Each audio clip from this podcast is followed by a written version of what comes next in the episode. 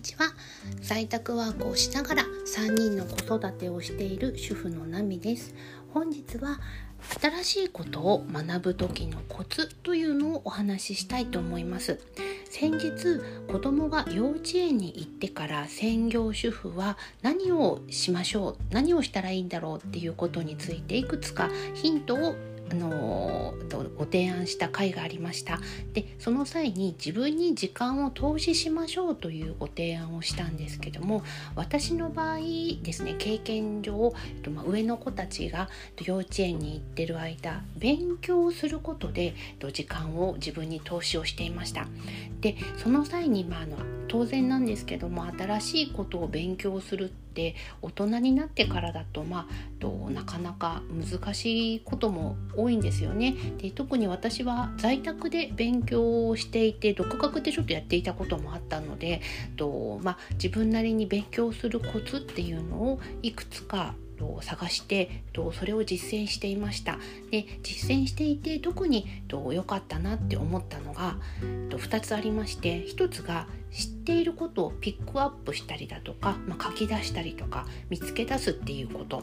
あとは分散学習法っていう方法があるんですけども暗記物なんかはこの分散学習法を使っていきました。それぞれちょっと解説したいと思います。知ってることをピックアップするっていうことなんですが人間の脳って新しい知識を理解しようとしたりととと自分の中に、まあ、自分のものとして吸収していこうとする際に古い記憶に新しい記憶を結びつけて覚えていくようにできているそうなんですね。と古い記憶とか古い知識をハンガーと見立てたら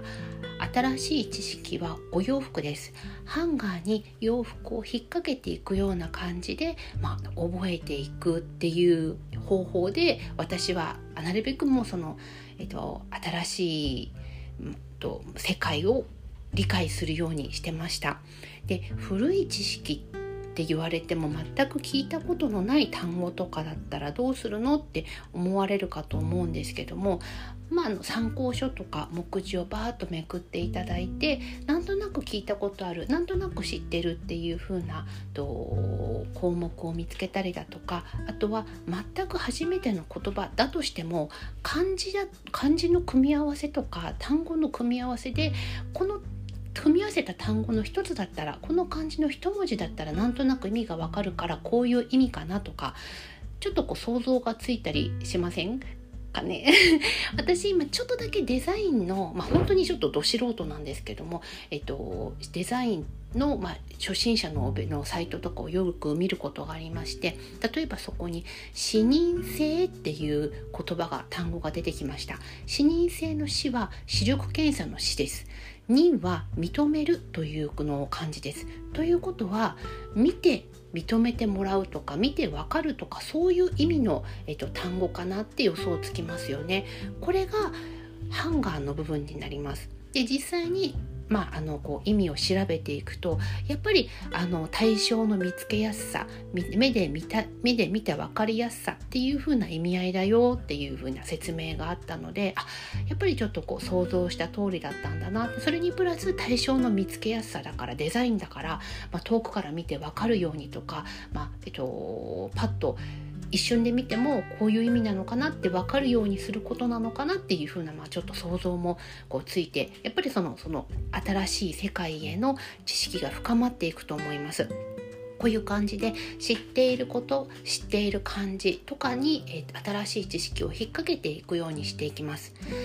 でもう一つ暗記物は分散学習法という方法を使いました。分散学習法というのはとあれ？なんだっけな？なんとなく覚えてるんだけどっていう風な経験を何度もするしたして覚えていくっていう方法です。えー、ま、具体的には勉強した1日後3日後5日後と回数を重ねていくごとに、まあ、ちょっとこう時間を延ばしながら自分でミニテストをしていました。とまあ、人間ってもう覚えてあの今こう参考書見たばっかりで、えーと、何も見なくても参考書まあね、こう丸覚えしてるからスラスラ言えるよっていう状態よりも1日経ったりとかして昨日そういえば勉強したんだけどあれ何だったかなって思い出そうとするエネルギーを使っているとと忘れにくくなるっていう性質があるんですね。これがですね意外とちょっとですね大変なんですよ。わの本当に忘れちゃうことも何度もあるんですけども。でもですねそれを何度か繰り返していくと長期記憶として脳の中に、まあ、海馬という部分が長期記憶だってちょっと聞いたことがあるんですけど多分そこの海馬なんでしょうね。長期記憶として脳の中に保存されていくのであの結構私はその後、まあ、あのテストとかでもスルッと本番のテストとかでも思い出せるようになりましたでやっぱりその長期の記憶としてちゃんと脳の中に入っていくとその後のえっと勉強のその先の勉強の理解度もやっぱり格段に違うので、えっとまあと、暗記の分散学習法で暗記をするというのはとっても、えっと、便利です。でちなみに分散学習法っていうのは簡単に行える、えっと、アプリなんかも出ています分散学習帳っていうアプリを私は使っていたんですけどもこれを使うと、まあ、あのこのタイミングでミニテストしてくださいねみたいな感じで通知が来るのでその通知の通りにやっていってるうちに、まあ、覚えることができました。本日は新しいことを勉強するコツということで2つお話をさせていただきました。と1つは知っていることをピックアップするもう1つが分散学習法を使って暗記暗記物を、えっとまあ、勉強していくという方法です。とこのラジオではこのような感じで皆さんの生活のお役に少しでも立てるようなヒントをとこれからも配信していくつもりです。本日は最後まで聞いていただきありがとうございました。と主婦のナミでした。ではまた明日。